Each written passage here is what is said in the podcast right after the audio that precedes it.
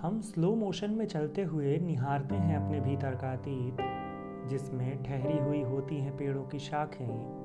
लुहार के हथौड़े की चोट से बिना आवाज़ के उठती है आग लिए चिंगारी।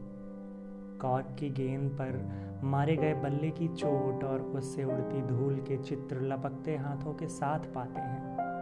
अद्भुत होता है स्लो मोशन में जीवन का वह हिस्सा जी लेना, जिसे आज भाग दौड़ के बीच हम लगे होते हैं फ़ोन या कैमरे से हथिया लेने में।